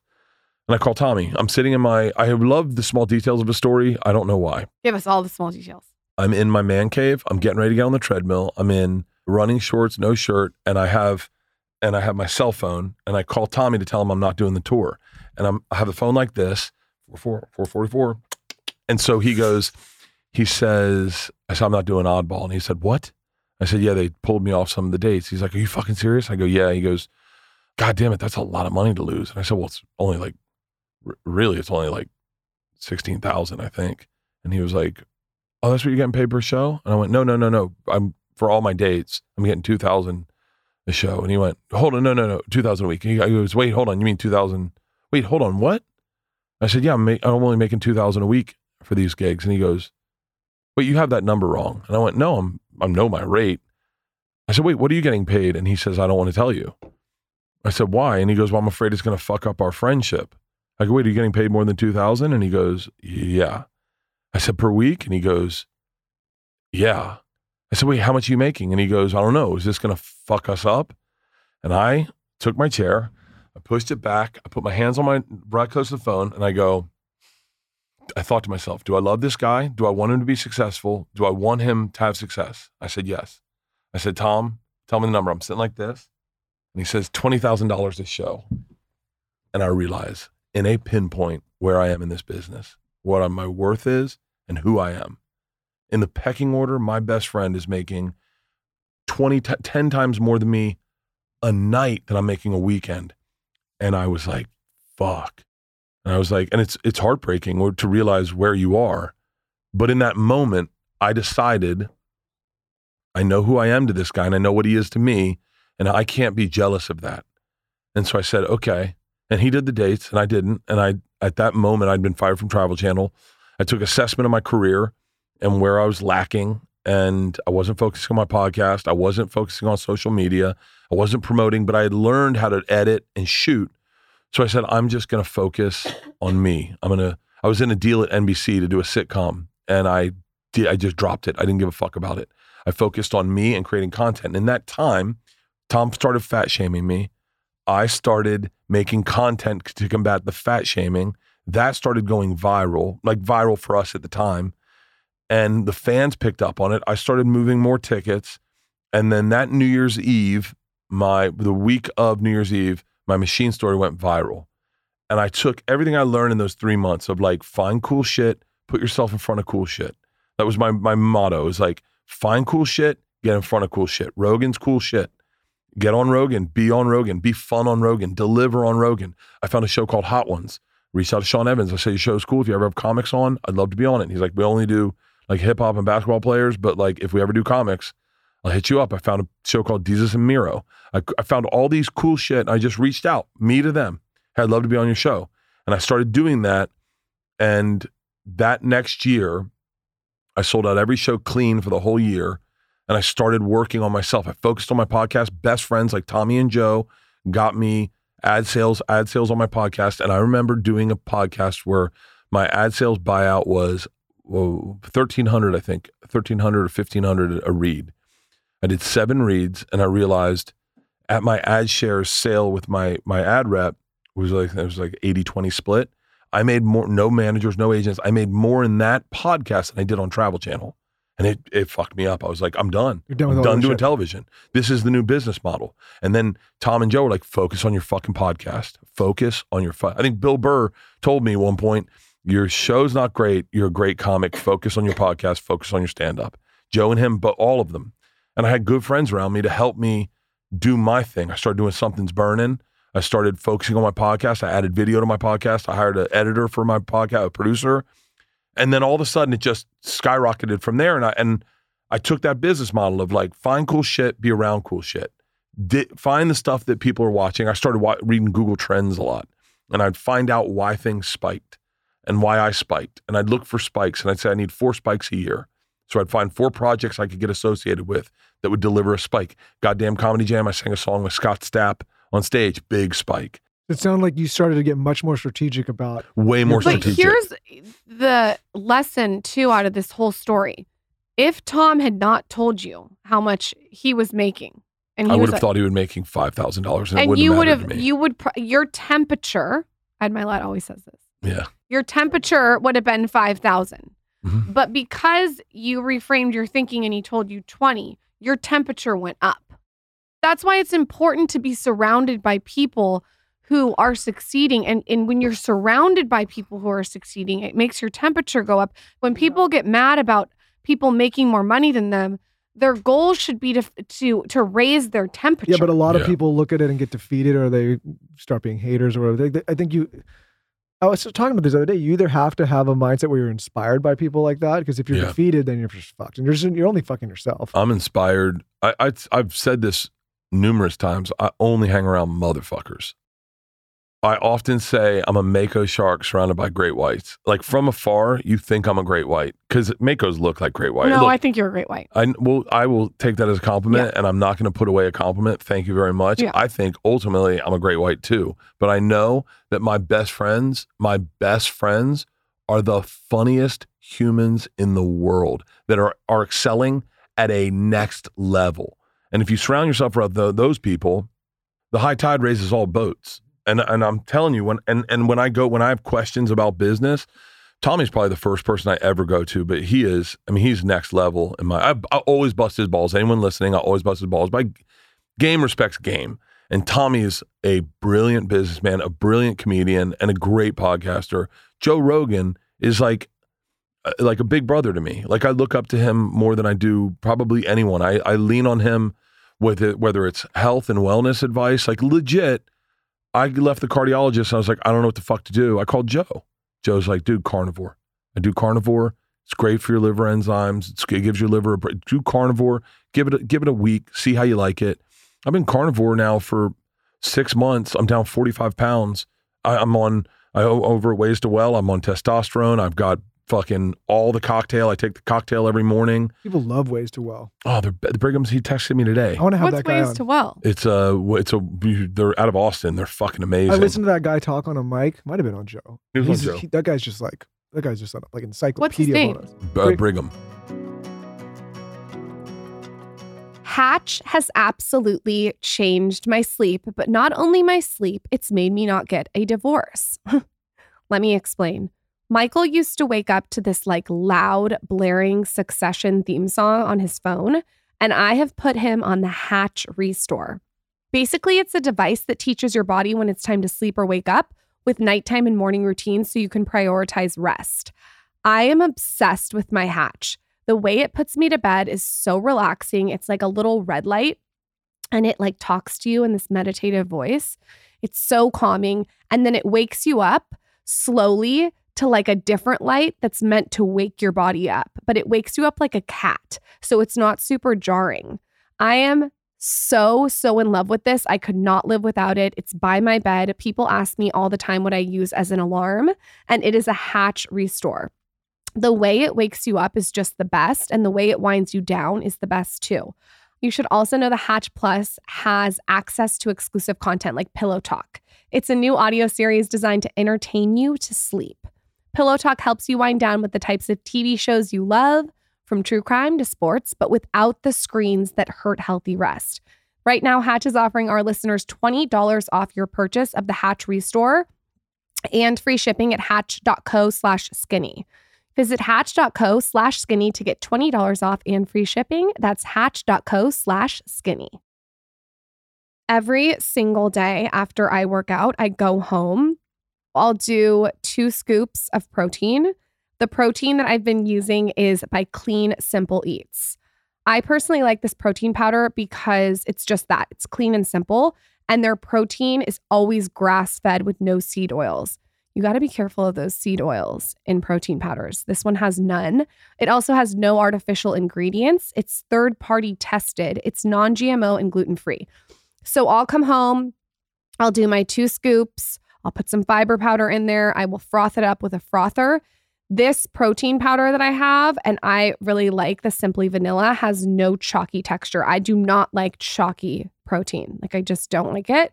I also really like grass fed, like I said, and this one hits all the things. If you're not a fan of Simply Vanilla and you want something else, they have 26 delicious all natural flavors. You really can't go wrong. I've tried a lot of them. I'm personally just a vanilla fan, but they have unique flavors like cookies and cream, caramel toffee, strawberry cheesecake, and even cinnamon roll. I even got my daughter to do protein water. She calls it vanilla water or chocolate water and she does it over ice and water. I froth it up and she loves it. They have a code for you. You can visit cleansimpleeats.com and use code skinny10 at checkout. You get 10% off your order. That's cleansimpleeats.com, code skinny10 for 10% off all orders. This podcast is brought to you by Squarespace. Squarespace is the all in one website platform for entrepreneurs to stand out and succeed online. Whether you're just starting out or managing a growing brand, Squarespace makes it easy to create a beautiful website, engage with your audience, and sell anything from products to content to time all in one place, all on your own terms. Lauryn and I are absolute fanatics about owning your own online brand and presence, whether that be a personal brand, an online store, a blog, a newsletter, whatever it may be owning your own IP, owning your own product, owning your own trademark and name online is so important, which is why we love Squarespace so much. Long gone are the difficult days of trying to create your own website, trying to figure out 18 different people to hire with huge costs. I remember those days, they were miserable. If you have a product and you're ready to sell it, they can help you create an online store so that you can sell your products easily and readily to all of the customers you may have.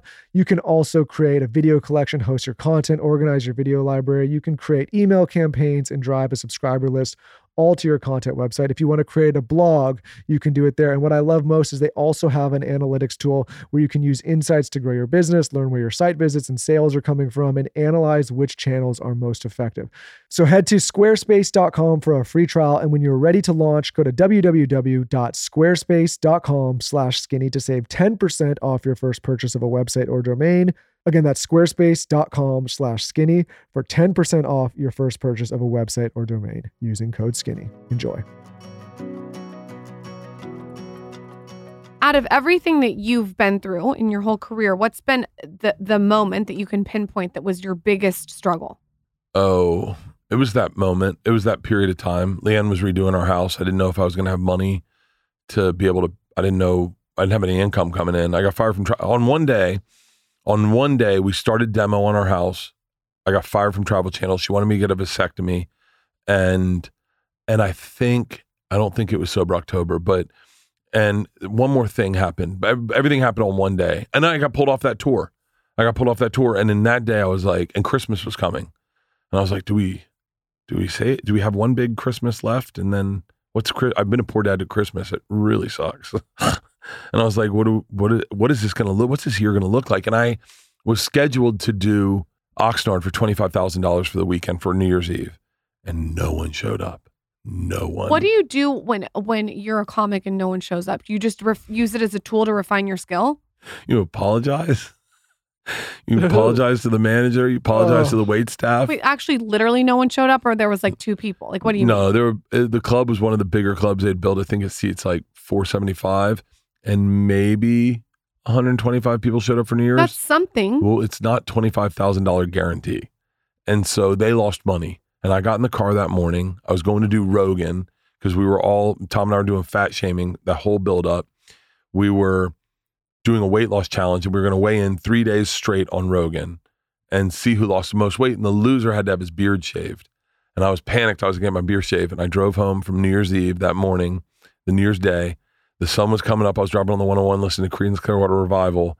And I thought to myself, this machine story just started going viral, like 3 million views. And I thought to myself, I think I can do this. I think I can let this be my low point and move forward from here. But that three month period, I fucking homeless people were breaking into our house. I thought I did a gas leak with our fucking propane tank in our house. I mean, like it was like a shit show of events. Of that three month period was my lowest of like, I mean, I said things I regret. I remember when I got fired from Travel Channel, the lady that fired me was like, "We're not going to renew your contract." And I had been in a contract for like six years at Travel Channel, and it was good money. And I was like, "Okay." I go, "What's that mean?" She goes, "Like, we're done using you." And I said, "But like, okay, but I can I still pitch shows to you?" She was like, "Yeah, but we're probably not going to do them." And I was like, "Yeah, but I don't want to work with anyone else." What the fuck? I was like getting broken up with, and this poor woman sat on the phone like, "This is awkward now." and I was like, I just, I love you guys. It's like a family to me. And I was just hoping that she would say, well, what, maybe we'll do. I regret that so much. I wish I had just taken the phone call and been like, cool. I saw it coming. I knew it was coming. I knew it was coming. I'd gone to lunch with her, and in the middle of lunch, she left the table and went and sat with another table. oh God. When when you look at you and all these high performers that you hang out with, what are what are things that you think make you and all these people so successful besides talent? Don't listen to anyone. They don't listen to anyone. Joe Rogan. I, I hate that I talk about him as much as I do. You have to understand. He's your best I friend. love this guy like a brother.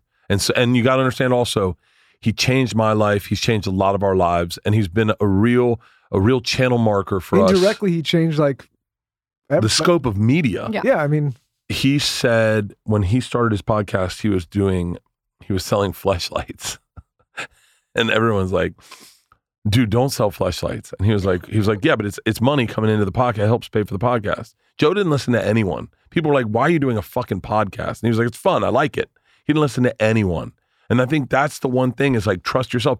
When I started doing promo videos and really leaning into Instagram, there were comics that mocked me. Like fun mocked me, but they're like, "What the fuck?" I remember my special was coming out, and I was I wanted views on it, and I was thinking of all the different content I can do. And one of the content bits I wanted to do was take my camera to the store, interview all my friends that are more success, way more successful than me, and ask them what the best way to watch a special is, so that I could have a clip of your all ten of your favorite comics, and then I could splice in whatever their answer was. I could have them it, make it sound like it was glowing about my podcast, right? Like it was a fun. It was going to be obviously noticeable, but it would be funny and light.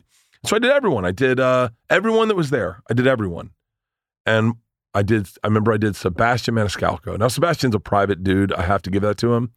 But I did him. Shot it in horizontal. I don't know why that matters to me.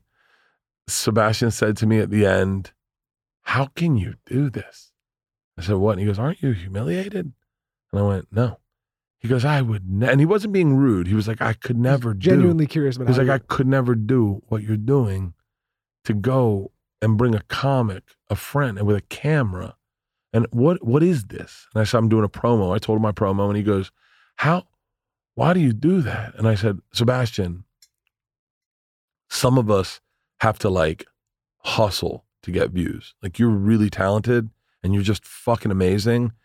And I'm not that. I'm the guy that needs to hustle. So that's why I do it. I do it because no one's giving me anything. No one gave anything to Sebastian, but no one's definitely giving anything to me. And I'm fucking 44 and I'm a white dude dad who drinks a lot. Like, no one's like, that's the thing we need to watch.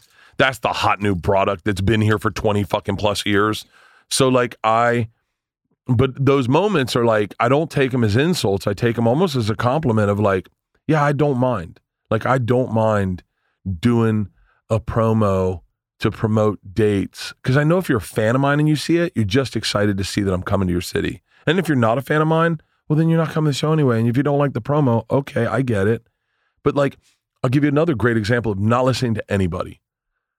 I said for Sober October one year, we always do cha- a physical challenge in our Sober Octobers. I said one time, I said, we should do hip hop dance for our challenge. And Joe's like, absolutely not. I said, no, we'll all learn. He goes, no, I know what you're saying, but I'm not learning a hip hop dance. He's like, we're going to look like fucking fools doing a hip hop dance. I said, no, but that'll be fun if we all get with one dancer for the whole month and learn a dance. And then we all post our dance online. And then people get to vote on who the best hip hop dancer is. Joe, Tom, Ari, all of them are like, that is the dumbest idea. I didn't think it was a dumb idea. I, I still this day, I I, It would get views. well, I shot it. I shot it. I just said, I'm going to fucking do a hip hop dance. I got this girl, D Glazer, great dancer. Me and my daughter would share her videos with each other. And I reached out to her for $1,200. She coached me for a week on a dance. Then we went to a studio and I did my dance. I did a hip hop dance that she had choreographed to Post Malone. And at the last minute, I said, you know what we should do? Can you do one? Can you do one where you give me space on the side? And, and then let's run my scroll my tour dates and we'll announce my tour this way. That tour sold out in 15 minutes. And a month later, Tommy did a hip hop dance video. And he was like, it's not a bad idea. He sold his dates out in five minutes because now everyone knows the thing. And the day it released, it went like, I think got like 6 million views that day. And everyone, all my buddies who texting me, dude, this is fucking hilarious. This is great. You can actually dance. Like, but I was like, I'm not going to listen to anyone. And then I started going, I'm not listening to anyone. I'm not even going to tell people my ideas anymore. I'm not going to run things by anyone. So the next tour, I hired a marching band. I said, come to my house. I'm to shoot a promo. They're like, what are we to do? I said, I don't know. Figure it out. I got a cameraman, my cousin Andrew, stood on a ladder. I said, do you guys, what song do you guys know? I we didn't have any schedule, anything. They, I just have a marching band and pizza. And I said, I got them for like $2,400.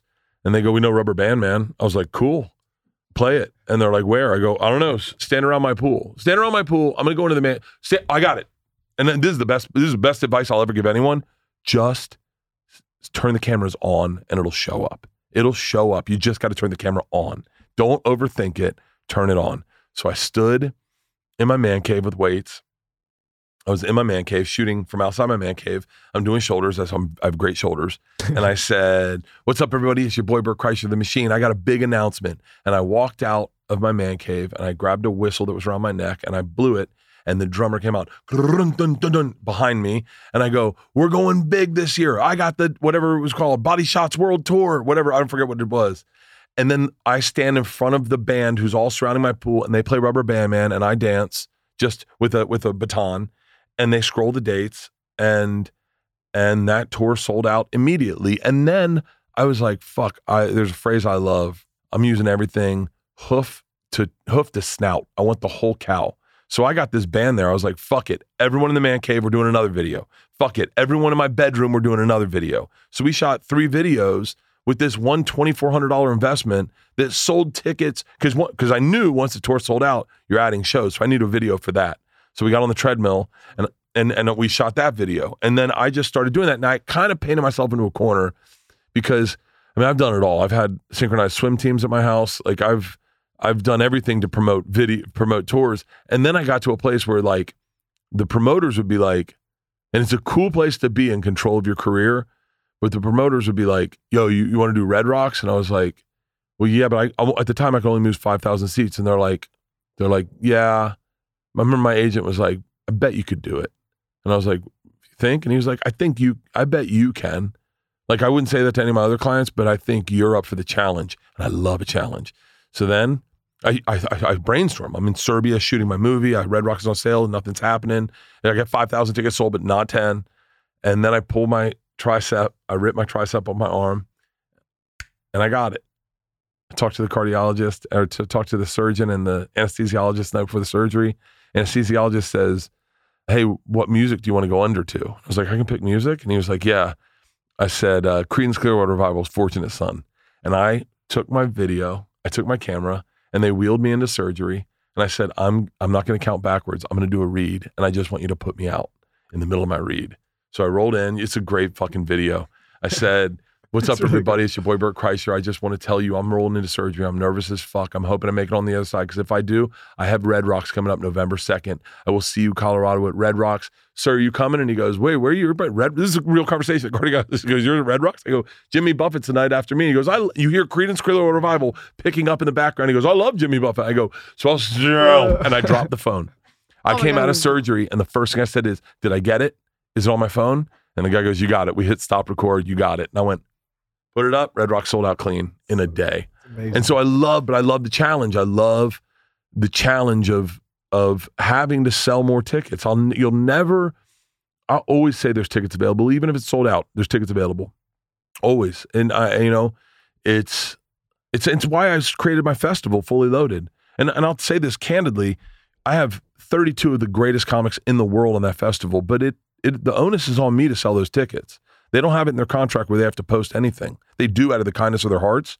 But ultimately, they, they have a deal with me where I pay them to come just do comedy and I get to use their names to promote it. But I love that challenge. I love that challenge. And it, it, it is to my detriment at times because I am so hyper focused when we talk about how it's good to have you back. I was just like, whoom. And I would love fucking any video to promote anything. The idea, like the first time we did Fully Loaded, I came up with an idea of, you know, that thing of, hey, I got a cool thing, I want to show it to you. And then you cover it up and then you pull it back and it's something else.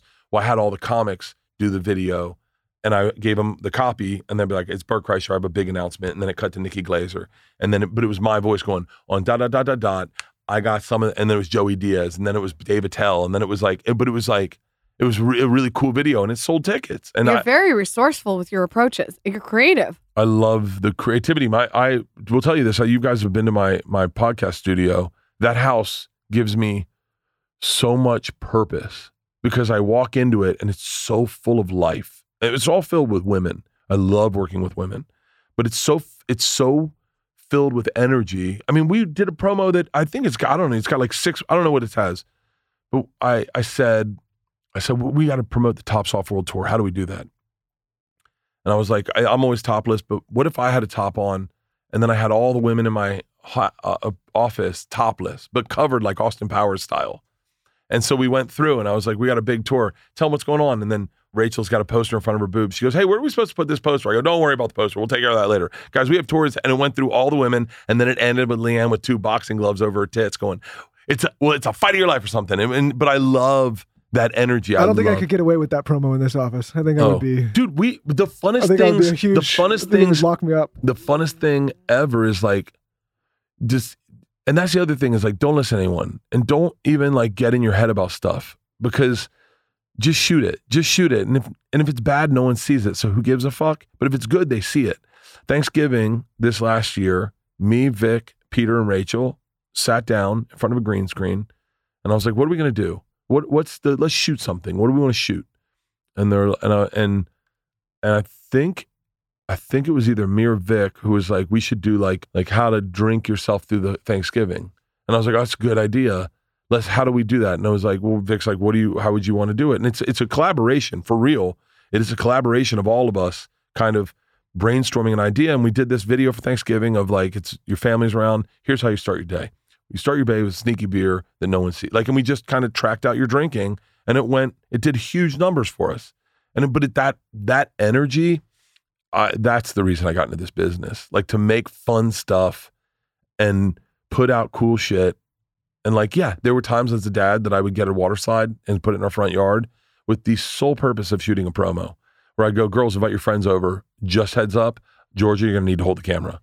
and I did a I did a video to promote Australia where I had a bunch of kids, nine year olds in bikinis going Ali Ali oi oi Ali Ali oi oi. You know what? I love it. I, I love it. I don't think I could you get away with it I now? told you, Bert, you're fucking killing it, man. I'm not killing it. I, the killing it's a perspective. I think there are people who feel like it goes back to that young influencer, young comic who gets it all. They feel like they're killing it and they they own it and they're like, this is me. I think one of the good things about me is I don't I constantly think I'm not there yet. So I'm constantly thinking, like, we're all I'm thinking about right now is Tucson, Arizona, January 18th. That's all I'm thinking about. Tucson, Arizona, January 18th. I'm thinking about El Paso, San Antonio, Amarillo. I have when tour you, co- dates when on coming my through all- head. when you, so you're going to be in San Antonio. Uh, can I ask a question? Please. I, uh, do you know who our next guest is after you? Who? Aren't they friends? I think so. Stamos? I love John He's probably Stamos. right out there right now. No. I know. I, I was just gonna say. I feel I didn't even get to ask you any of your wellness stuff. Oh, my Well, you're wellness gonna, you're gonna stuff come back. is. No, I'm happy. yeah. What Can I you said see is, if he's out here? If he's not out here, I want to what still I ask him said about is his I want stuff. you and LeeAnn, now that I've gotten both of you John. Stamos is beautiful. Keep the door open. We'll yeah, see keep him. the door open. Yeah.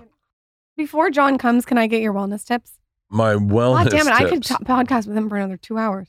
Oh, I'm I'm a better guest than I am host. the uh my wellness tips honestly are I'm very grateful for having played sports as a kid because I love being physical. I love my biggest wellness tip is working out in the morning, no you're matter and how you're you and feel. you're athletic. I heard. I'm sneaky athletic. Like Yeah, I'm but I feel like you're good at like randomly almost every sport. Like jump into like golf. I played baseball. Like when we, we did the fully loaded tour at baseball stadiums, I was like, I want to take some BP. And the guy, the guy pitching to me is like, I hit one off the fence. And he was like, that's with no pace. David Talbot, 100 bucks. I couldn't hit out of the infield. I'm fucking going yard. I went out to my high school to when I was doing the Emily, and the kids were like, yo, take batting practice. And I was like, I'm hitting a home run. And I sat up there for 30 pitches until I hit a fucking home run. It seems like you tell yourself you're going to do something and you do it. Uh, do you, you've heard my story about the LA Marathon? Oh, I told Rogan and Tom and Ari I could run the LA Marathon with no training at all, and they were like, "Absolutely not." And I was like, "Easy," and they're like, "Prove it." I went, "All right." Signed up for Mar- Marathon, no training other than like get on the treadmill and doing like. you know, we, we talked about this is like similar to like that Dan Bilzerian story when he's like, I could ride my bike to Yeah, I love that energy. I love it. It's almost I almost become a little bit of a heel in those moments because Joe is so grounded in reality when it comes to athletic abilities. And I was like, I can do it because I know there's I know that there's a mind over matter thing. And I was like, all I have to do is decide to put one foot in front of the other for the next five hours, and I will do that. People have done worse. Wait, I want to know, like, from a, a micro standpoint, what your wellness is. You scrape your tongue every morning. I will sometimes notice that if I'm not feeling well, it's because my mouth isn't clean enough. Huh. Yeah, but but I'm can lower your blood pressure too. yeah. Well, that and pills. I do. I do sauna Okay. every day. I well, do you cold sun your plunge. butthole. I sun my butthole. Yeah. I get I get morning sun, but I like it because I do my gratitude. Then I journal every day. I journal more now that I'm when I'm in and out of drinking because I think it helps ground me. But my big my and I, I'm on. Uh, I wish I could knew all the stuff I was on. I'm on a cocktail of vitamins all through Ways2Well. I'm on testosterone. I'm a big proponent of tons of water before sleep because I like. I always this isn't- isn't politically correct, but we used to say that's the Native American alarm clock because before they go to war, they drink a ton of water, so they woke up early because you got to piss.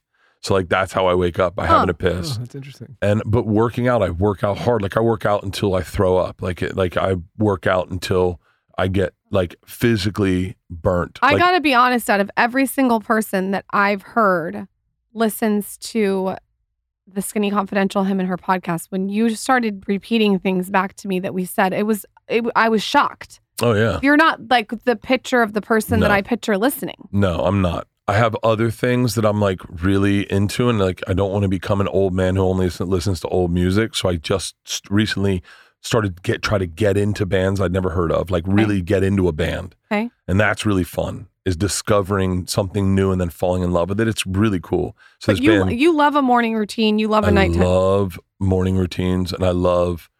Now my evening is like around sunset. I'll hit my vape pen once, Okay. and then and that'll help me not drink okay. and then I kind of detox my night. I'll have a cigar maybe, and I sit in gratitude in my backyard, and uh, I go to bed listening to podcasts. I mean, you've got, I think people have you wrong with that. When I learned how what a routine, you're militant. Oh, I'm very. I only wear one shirt type of shirt. You only James see me in James Perse. Yeah. Only. I only wear James Perse. I like a James wear- Perse better. I'm wearing a John Elliott shirt now, but then I saw you wearing I James like Perse. and James I, I Perse got a little better. jealous because that's such a softer shirt. Oh, Yeah, such a great shirt. It's shirt. better. I Yeah. have. I have a little. I, I like being. I like certain things, and I like having my things. I only fly in tracksuits. I have rituals before before I fly. Like What's your ritual? everyone get ready to be freaked out. I love it. I can't wait. So I get in the shower, I wash my hair and all of my body, feet included. I keep the soap on my hair, my beard, and my body. Okay. And I get down in a squatting position and I visualize a successful flight. I say, let's get there. And then I visualize my visualize my eyes, Burbank to Salt Lake, Burbank to Salt Lake, Burbank to Salt Lake. And then I do six clear takeoffs from every direction. And then I go Burbank Salt Lake, Burbank Salt Lake. And then I do six landings from every direction. And then one more time for dexterity, I go Burbank Salt Lake, Burbank Salt Lake. Then I surround myself three times in a coil of love. And then I surround everyone in my family Georgia, Ila, LeeAnn, our dogs, our cat outside, Ila's cat upstairs. I do my si- my sister, her husband, their two kids, their two dogs. I do my sister, her boyfriend, my parents, and then I do a big loop around all of us. And then I end on three coils around myself, and I center it in the head of my center of my head with a spike. And then I say a prayer. I kiss my my I kiss my my cross, and then I rinse off, and I'm ready to fly. No wonder you liked my morning routine. Every time. You like you like very detailed. LeeAnn said that that comedians were they ruminate and they're OCD. Oh, hardcore. Uh, When I get a joke in my head, it's all I think about. And like a, like you're trying to untangle a necklace, and I just chew on it and chew on it and chew on it. And I like uh what was the joke the other day I was trying to write is my dog loves my dick. And because my dog saw my dick and he and he freaked out. Like I've never had anyone care about my dick that much He liked it. he saw it and was like, "That why are we just bringing this out now?" and I and LeeAnn was laughing, and the dog. Uh, we have a 150 pound bull mastiff, two of them, and so Did you have peanut butter on it? no, no, no, that does work though. The no, I had to hold it. I had to hold it away from my dogs. my dog was so into it. And so when that happened, I wrote that in my head, and then I started ruminating about like that could be a bit. What do I, my dog? And then I'm just saying, my dog loves my dick. My dog loves my dick. And then I'm just going in my head the whole day. I think about it. I chew it. It's fun. I do it with stories. Do you meditate? No, You don't meditate. we talked about that. I, I do the Calm app every now and then, Okay. but I'm always afraid someone's going to throw something in my face. What do you mean? Like if I'm, I'm afraid that I'll be like this, and then I'll come up and scare the shit out of me or someone. So Your I dog will start time. sucking your dick. Yeah, my dog will start sucking my dick. By the way, that dog get. I, I've seen him go after a bone. It would be oh. fu- I, that dog has got dog. a fucking. You've you've seen Pris or er, Pris is our old dog, Max Mouth. I love thinking of a problem. I love I love I love fantasizing. So like today, I was taking a shower and I just found. Oh my god, John Stamos, everybody. Hi, it's so nice to meet you. you. John, pleasure Hey, to meet you. my- my Michael, pleasure. pleasure to meet you. These people are too good looking. I saw uh, Bob passed like yes a year two years ago two years ago yesterday. I'm sorry. I'm sorry. Sorry, man. No, it wasn't. Come here, come here, grab a seat. We'll sit together. Yeah, I mean, Here, here, take shit, this one. Sit down. So they're too good looking, both of them. I'm Oh, high. You no, are? no, I got high this morning. We're going to talk about I just want to know who has a better hairline, you or Michael. Michael know. is very good, but it's sort of uh, vampire. I mean, like a, you know what I mean? Yeah, I- I yeah, yeah. You know, I call it what on. about Teresa Maybe I Judice? could get some tips because I like the way this thing just flows. No, let's if there's with- anyone, I'm going to take some you guys from. haven't gotten a chance to smell him yet. You I smell phenomenal. Well, usually, Phenomenal. You smell like my car when I was a kid and we go to the beach. What are you wearing? You what are you wearing? What are you like wearing? my- I Bert's Car Beach clothes. How do you I'm guys so- know each other? We did a podcast together. By the way, I'm a huge fucking fan. We I'm a did huge his- fucking fan. We did his podcast. I did his podcast. He was very Two Bears. kind to me. It was so nice. I read your entire book You did? and I harassed people to reach out to you. Oh, thank you. we're going to get into it. His Okay. book is so good. Oh, uh, you're, I listened to it. I listened to it. I You're- listened to it. you- Yeah. You listen to you. You actually Yeah. consume a lot of content. But fast, right? You did it on. I did it. I twice did it. the It was fast, so it sounded like he was on coke. no, I read. I, I read it on my Kindle. Oh, thank you. I very much. loved it. It was Oh, thank so you. good. I knew We're you so guys knew excited. each other, so we, we're waiting for you to Oh, see you were. each Oh, other. oh, that's so cool. I, I'm sorry. I told him. I said, "Open the door. I just want to say hi," and then I'll leave and I'll let you guys Do do, you want to podcast. tell John about your routine that you do in the shower before you fly? Um, Do you want to tell him about no, how your dog blew you? No, my, no, no. Bob would love that joke. that Bob had. Bob, Bob's. Remember, he had, the, he had a song called "My Dog Licked My Balls." Excuse me, ladies. Sorry. See, Oh, Shall trust me. Oh. it's normal. That's this fine. happens. Yeah. Sorry. Talk about yours. No, no, no, no. My dog loves my dick. So how you guys know each other because you did a podcast together? I did his Yeah. podcast, but we. He was so. You were so kind, and you were so smart Oh, you're too. the best. He's And, the um, fucking best. I'm a, I was a fan before, and I was a fan of you guys. What was I going to say? But but you were you weren't drinking, weren't drinking, and then I look on Instagram and you're on a boat, you know, with your shirt off like normal and b- Yeah. booze, right? Yeah, I've had I've had some booze. But you uh, do look I've skinny. You've lost weight since the 45 last pounds. time. 45 pounds. Yeah. Yeah, you look really skinny. It's probably hard to be skinny in this day and age, though, because everyone automatically thinks you're on Ozempic. He huh? is. Yeah, No, No, no, but does everyone say that to you? No, no one ever asked. They think I got my stomach stapled. Oh. they, think, they think I'm smart enough to use Ozempic. And it's actually the carnivore diet. It's a carnivore diet. I'm 100% carnivore. Although I smell horrible, I think these days. You I smell, smell. really? Yeah, I really can't. Well, I he- think I had COVID like years ago, and it took my smelling out. Sorry. Oh, well, you smell great. He says you you. smell great. I've had COVID seven times. You, this week? that wasn't that funny. When you can make a brilliant comic like this guy laugh, that's a good thing. Uh, well, thank you for giving me my first Zyn pack. He, Of ga- he gave me her- nicotine on air Okay, good. that dispersed in my mouth, and then I had to take it out. I don't really know what that was, but it did get me a little high. yeah, it's, ni- it's a nice buzz. Before John comes on the show, pimp yourself out. Tell Bert, us you where can to come back find you. anytime, Oh, yeah. brother. You, No, I could have please. talked to you for six hours. We'll come out to the. I don't have any tickets to sell. I don't think. No, no, no. Like the Austin show is sold out, but but uh, Tops Off We're World in LA. Tour. What, why Austin? yeah, yeah. yeah. What about Fire LA? up the jet. I don't. Uh, oh, I'm doing the forum May 11th. Okay. Oh, I'm the doing. forum. Yeah. Yeah. Yeah, no big Doing- deal. Did Doing you the f- ever, eh, if you would have, if I would have told you, if you would have told me that you would be doing the, fo- did you ever think you'd play the forum? I mean, that's pretty. If big you deal. told me I'd be sitting next to John Stamos, Oh. I'd be like, no, but for real, that's like Oh, we have to crazy. Hey, what do you think we're thinking? I know, Yeah, right? Yeah, yeah. No, I'd never thought this would happen in my career. But I think that's why you I think that's the good thing.